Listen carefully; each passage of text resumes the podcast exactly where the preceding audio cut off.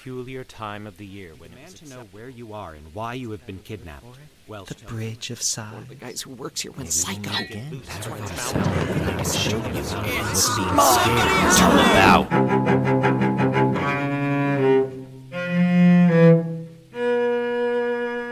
Welcome to October by May, the short stories of Edward T. May. Presented by James Allen May.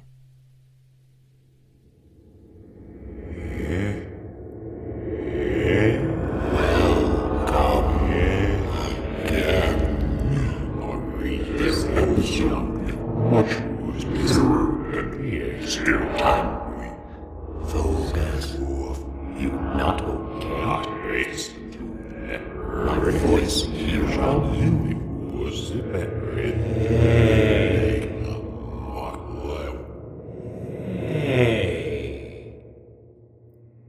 Hey. Hey. Are you feeling okay? You look like you're completely tripping out. Did you even hear what I said? What do you mean it was just strange sounds? Did you take something before starting this podcast? Man, you gotta be careful. You wouldn't want to risk having a bad trip. I have heard some horror stories. Like this one time, this guy named Darren wanted to spend Halloween night tripping on Tish. You know, terror inducing synthetic hallucinogen. You're not gonna believe what happened. He partied and met girlfriend, did he? To not alone, but careful when strangers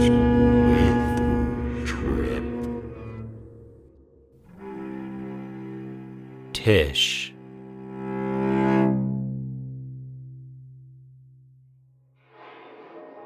I'll do my best, Darren, but I can't guarantee anything. Yeah, I know. So if if I can get some, how many hits do you want? Stuff's pretty popular, so I'm thinking the most you'll be able to get is like maybe a dozen. Get me as much as you can. Okay. As soon as I hang up, I'll call my dealer. Uh, do you still have your key in the same place? Yeah. Then I'll just put them in your apartment if you're not there. Yeah, that's great. I've got some things to do, so I probably won't be here. Where do you want me to leave it? What do they look like? The little squares of paper? No, no, no. Uh, they put it in sugar cubes. Then just put them in the sugar bowl I've got on the kitchen counter next to the sink. And if there's already some cubes in the bowl, make sure you take them out and throw them away. I definitely don't want them getting mixed up with the stuff you're bringing. Okay. Later. Thanks, Erica. Darren closed his cell phone and slipped it inside his pocket. He walked toward the sliding glass doors leading to the inconsequential balcony attached to the apartment. The balcony was just large enough for Darren and his roommates to store their barbecue and bicycles and little else. Darren glanced outside and thought for a moment the rain had stopped. His eyes then traveled to the streetlight just outside the apartment, and he could see a light mist falling past the patch of light. The jack o' lanterns on the railing of the balcony sported a toothy grin, apparently unconcerned about the weather. There'll be plenty of parties tonight, Darren said aloud. Friday and Halloween. What a winning combination. More and more lights began filling windows as the university closed down for the day and the students went back to their dorms and apartments and rented houses. After a quick wrestling match with his hooded pullover, Darren stepped out into the dark and drizzle. He flipped the hood over his head and walked down the alley at a casual pace, skirting the larger puddles and jumping the smaller ones formed on the pocked surface. On reaching the mouth of the alley, he sprinted through the traffic on College Avenue. Huge oaks, elms, and maples brooded over the campus. Unfamiliar shadows thrived behind tree boles and inside doorways. Other pedestrians, anonymous under their umbrellas and hoods, shuffled through the wet leaves pasted on the sidewalk as they hastened to their destinations. Darren quickened his pace as Pembry Hall came into sight between the chemistry and the foreign language buildings. Once inside Pembry Hall, Darren brushed the hood off his head and took the stairs two at a time up to the second floor. He found the door to Tina's room open.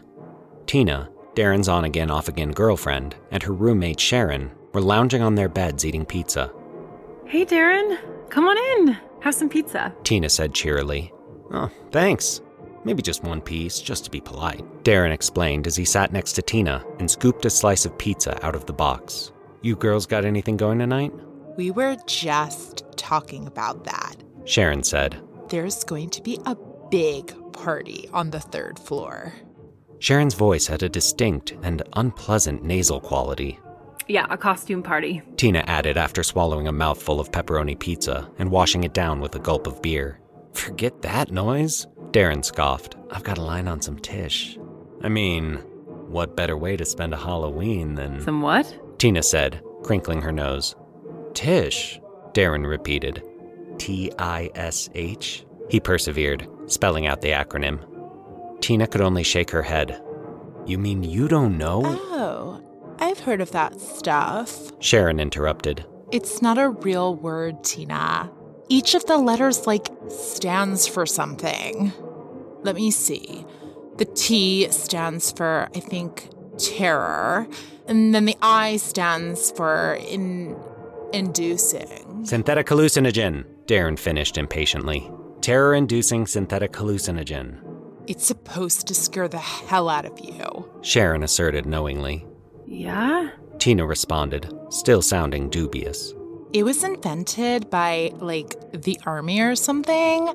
See, they planned on putting this stuff in the enemy's drinking water.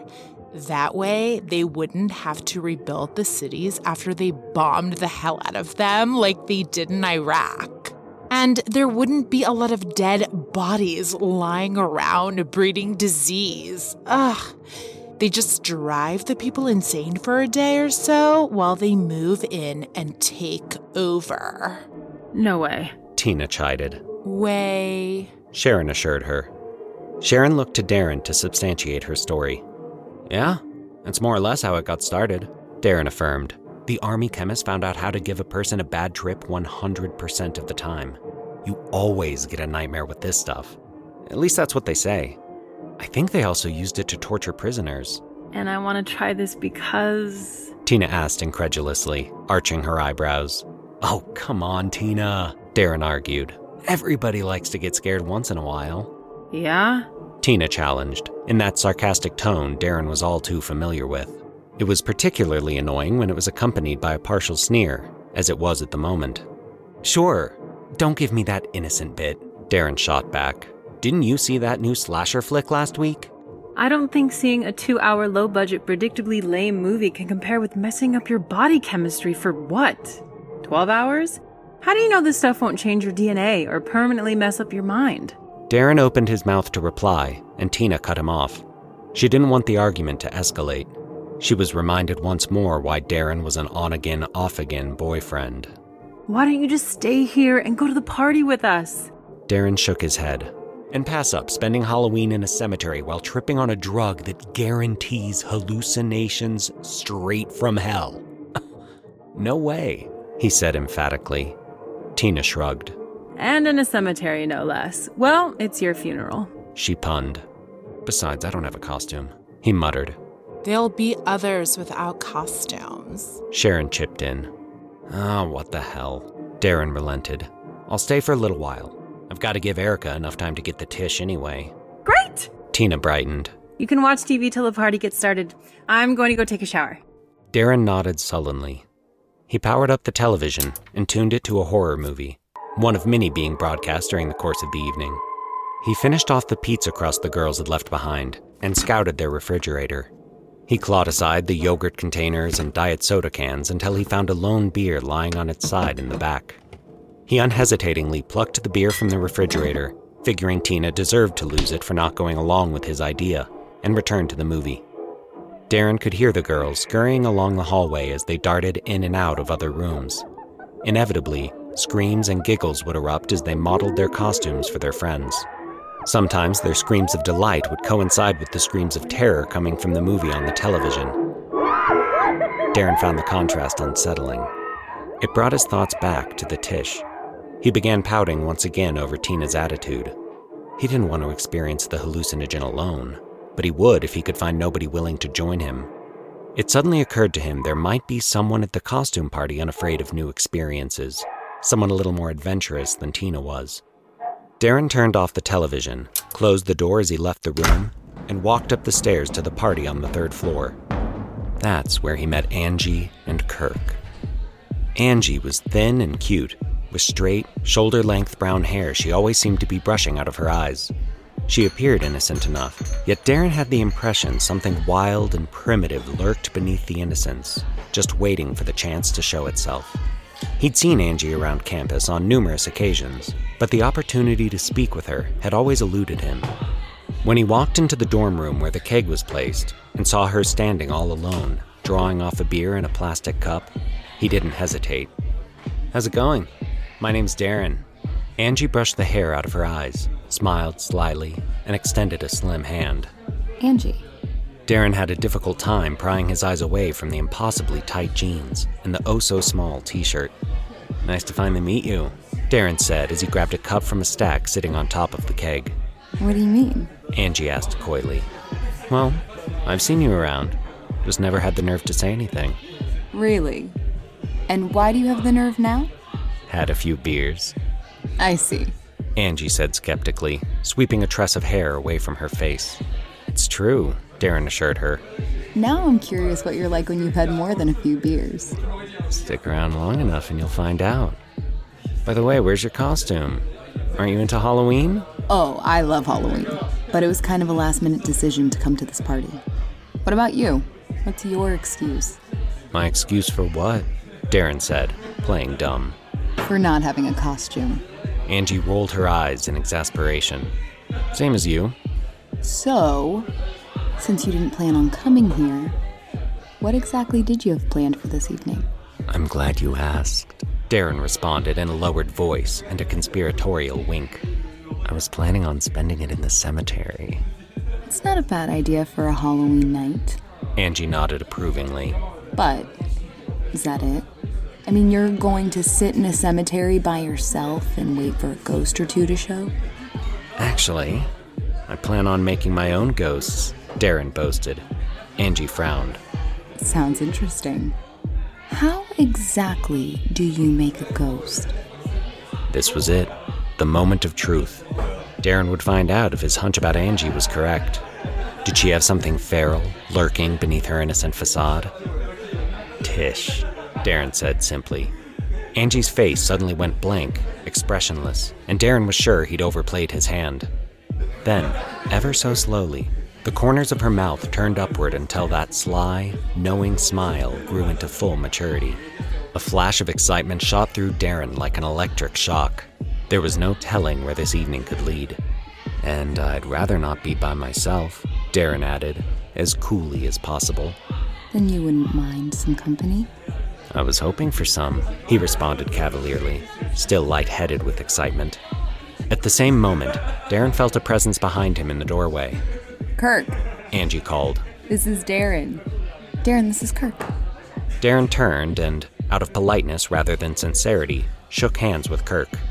Short and somewhat stout, there was nothing exceptional about Kirk's looks. This fact assuaged, to some extent, an immediate surge of jealousy on Darren's part. Do you mind if Kirk comes along too? Angie asked. Damn! Darren screamed inwardly, while trying his best to maintain a calm demeanor. Where to? Kirk wondered out loud, before Darren could respond. Darren has a great idea. He's gonna take some Tish and spend the night in the cemetery. Angie said confidentially. No way! Kirk responded enthusiastically as he turned to Darren. Angie and I were just talking the other day about how we wanted to try some Tish. There's no time like the present, Darren forced himself to say with a smile. Yeah, let's get going. Angie said as she lifted her jacket off the back of a chair.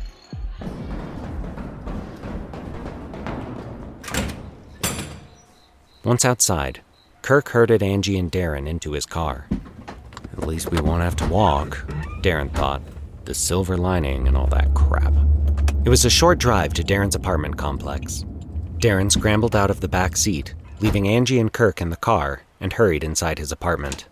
Once inside, he went immediately to the sugar bowl on the kitchen counter. Inside the bowl, he counted eight sugar cubes. He snatched three of them and quickly rejoined Angie and Kirk. After popping a cube into his mouth, Darren rationed the remaining sugar cubes and watched as Angie and Kirk consumed their cubes as well.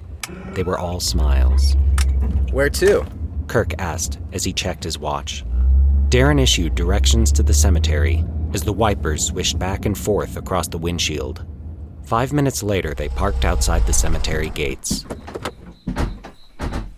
They climbed over the short brick fence and wandered amidst the tombs, looking for a relatively comfortable place to settle in.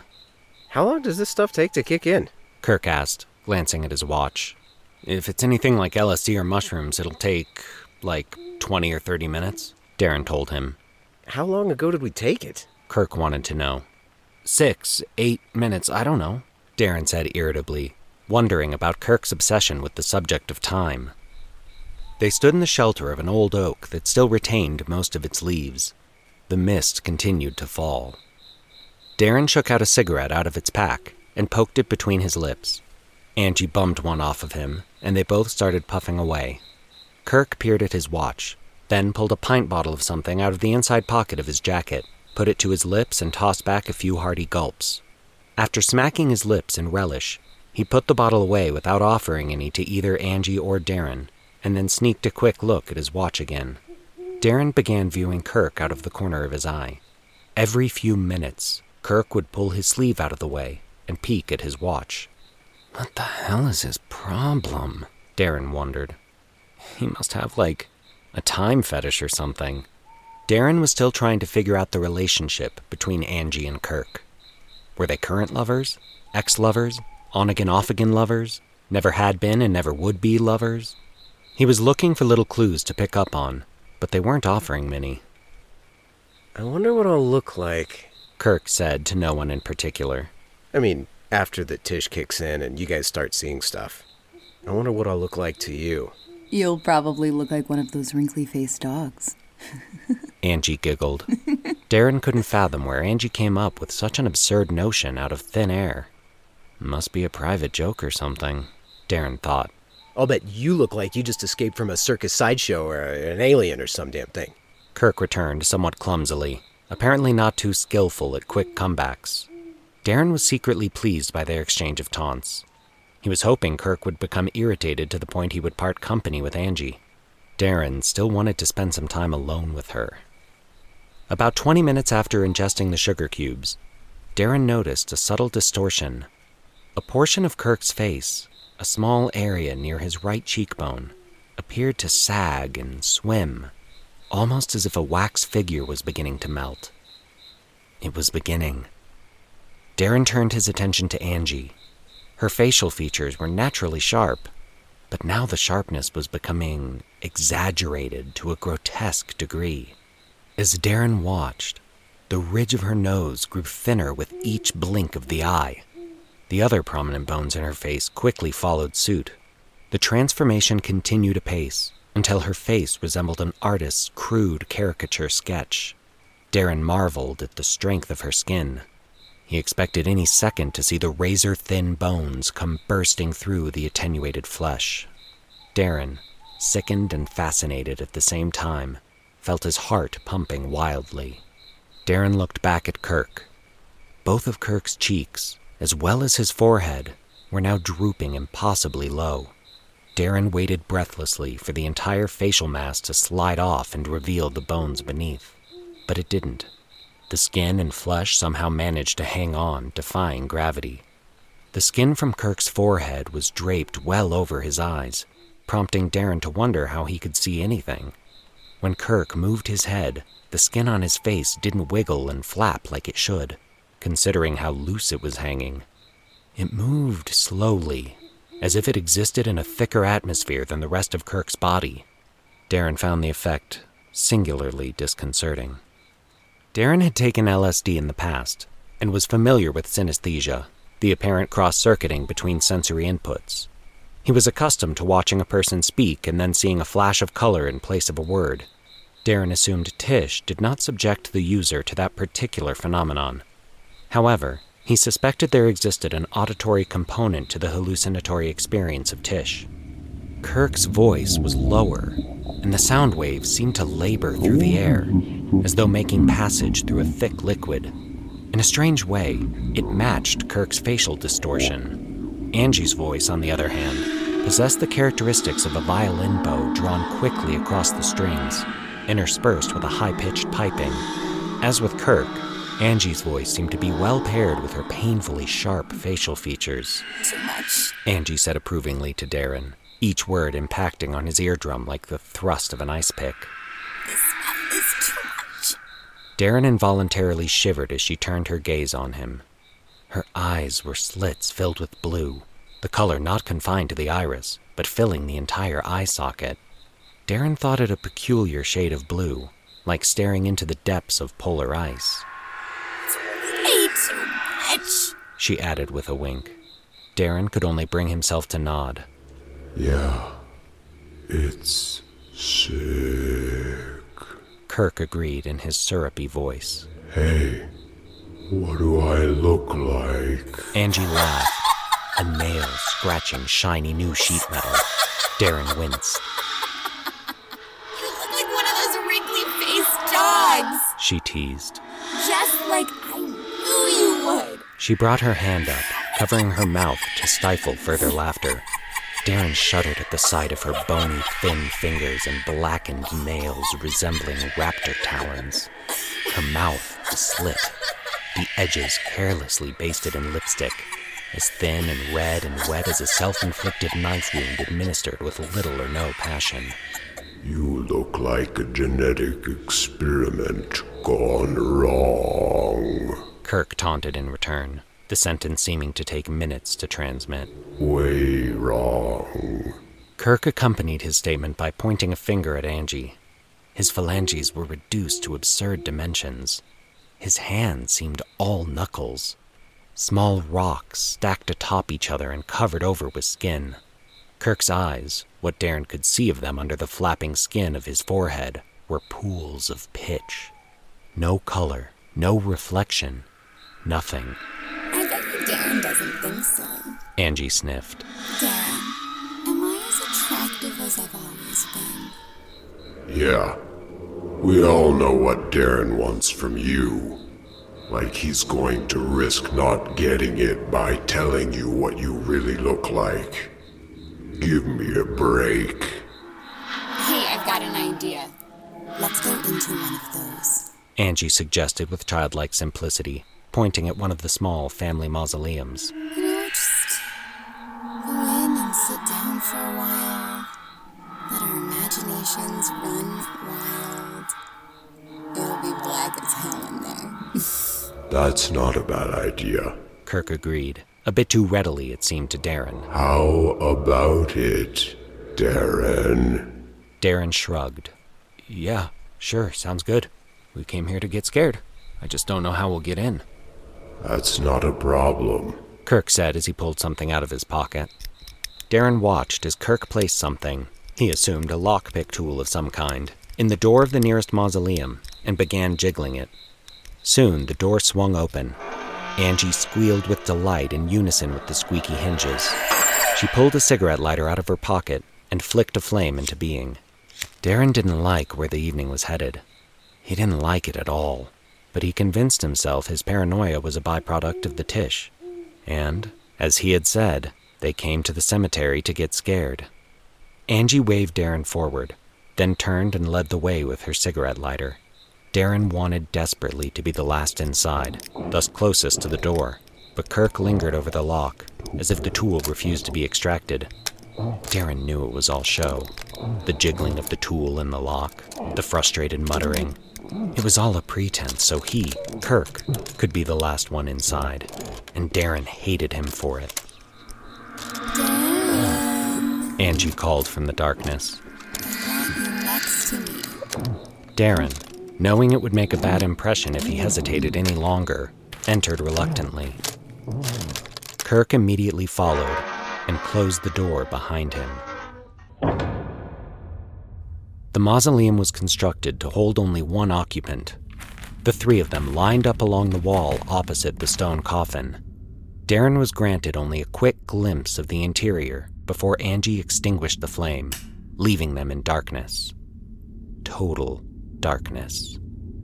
Darren felt trapped. The icy tendrils of claustrophobia began sprouting and spreading their poison. Afraid of his reaction should his hands suddenly touch something unfamiliar, he thrust them into the pocket of his hooded pullover. He tried his best to control the panicky sensation by getting mad. Mad at anything, mad at everything. It didn't matter what, it just had to take his mind off his situation. He raged at Tina for not wanting to try Tish, at himself for wanting to take Tish, at Erica for getting him the Tish, at Angie for inviting Kirk along, and Kirk for lagging behind so he could be the last inside, at himself for letting Kirk be the last inside. He tried to keep the fear at bay by focusing his thoughts on his physical discomfort, the cold, his damp clothing, the increasing tension in his bladder, anything. Darren made sure, upon entering the mausoleum, to leave about a foot of space on either side of him so he wouldn't be touching Kirk or Angie. Initially, he was successful in his efforts to avoid contact with either one. But soon, he felt Angie's arm against his. Earlier in the evening, Darren had been excited by the thought of being with Angie, of touching her. He remembered how upset he'd been when Angie had invited Kirk along.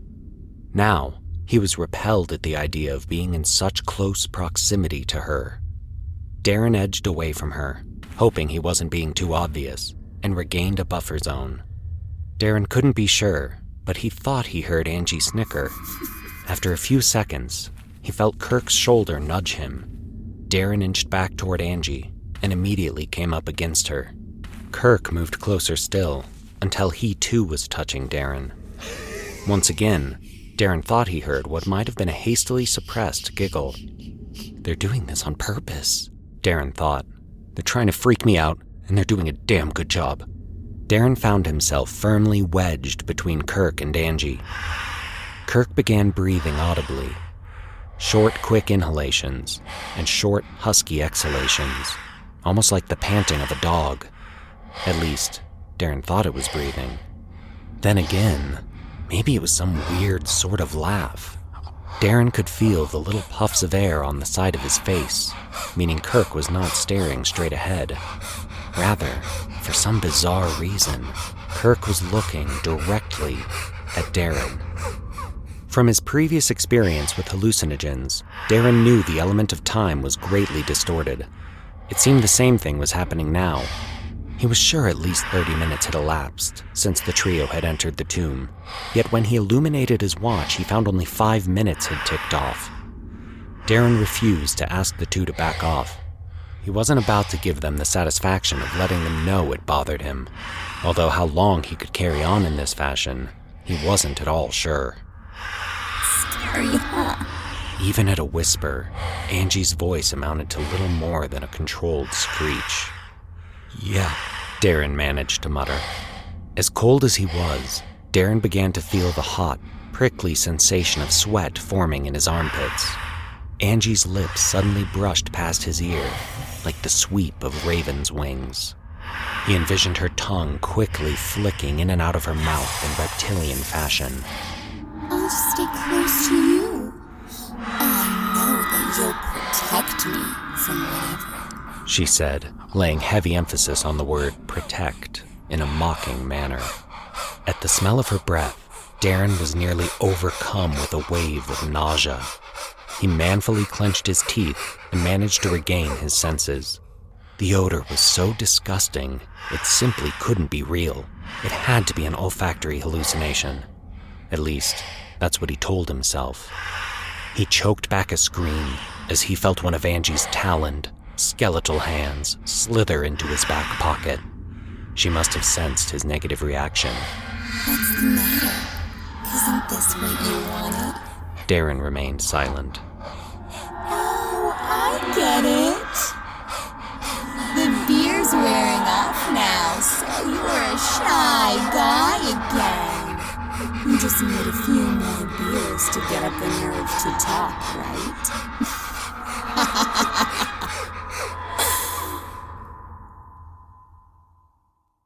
Then came the silence. The minutes, crippled by fear, inched along on broken legs. Not a word was said. Not a sound was heard. No rustle of clothing. No nervous shuffling of feet. No sound of breathing. It was an auditory void. It gave new meaning to the phrase silent treatment. Darren almost hoped Angie's screeching voice would bring an end to it all. Almost. It was the silence that nearly sent Darren into the deserts of the human mind. He had to admit, he'd gotten more than he'd bargained for. Never before had he experienced fear of such magnitude. It was enervating, poisonous. It began biting off chunks of sanity. Darren couldn't hear Kirk breathing any longer, but he could feel puffs of breath on the side of his face. Kirk wanted him to know he was still staring at him. At him, Kirk. Angie suddenly hissed. How the hell did she know? Darren flinched as a ringtone cut off his thoughts. He cursed audibly, then struggled briefly as he extracted the phone from the wet pocket of his jeans in the darkened, cramped quarters of the mausoleum. What? He snarled, making no attempt to hide the irritation in his voice, angry with the caller for startling him, angrier still with himself for allowing the call to startle him.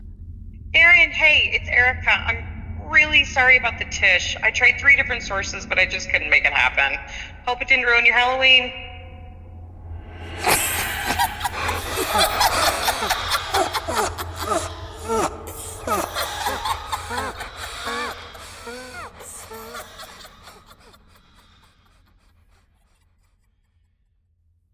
Now that whatever you took before the podcast seems to have worn off, head over to the October by May Instagram to learn more about this episode's voice actors.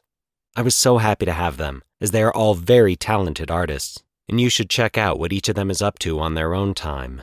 From screen actors, stage singers, writers, sketch comedians, filmmakers, and voiceover pros, there's a wide variety of talent within that group.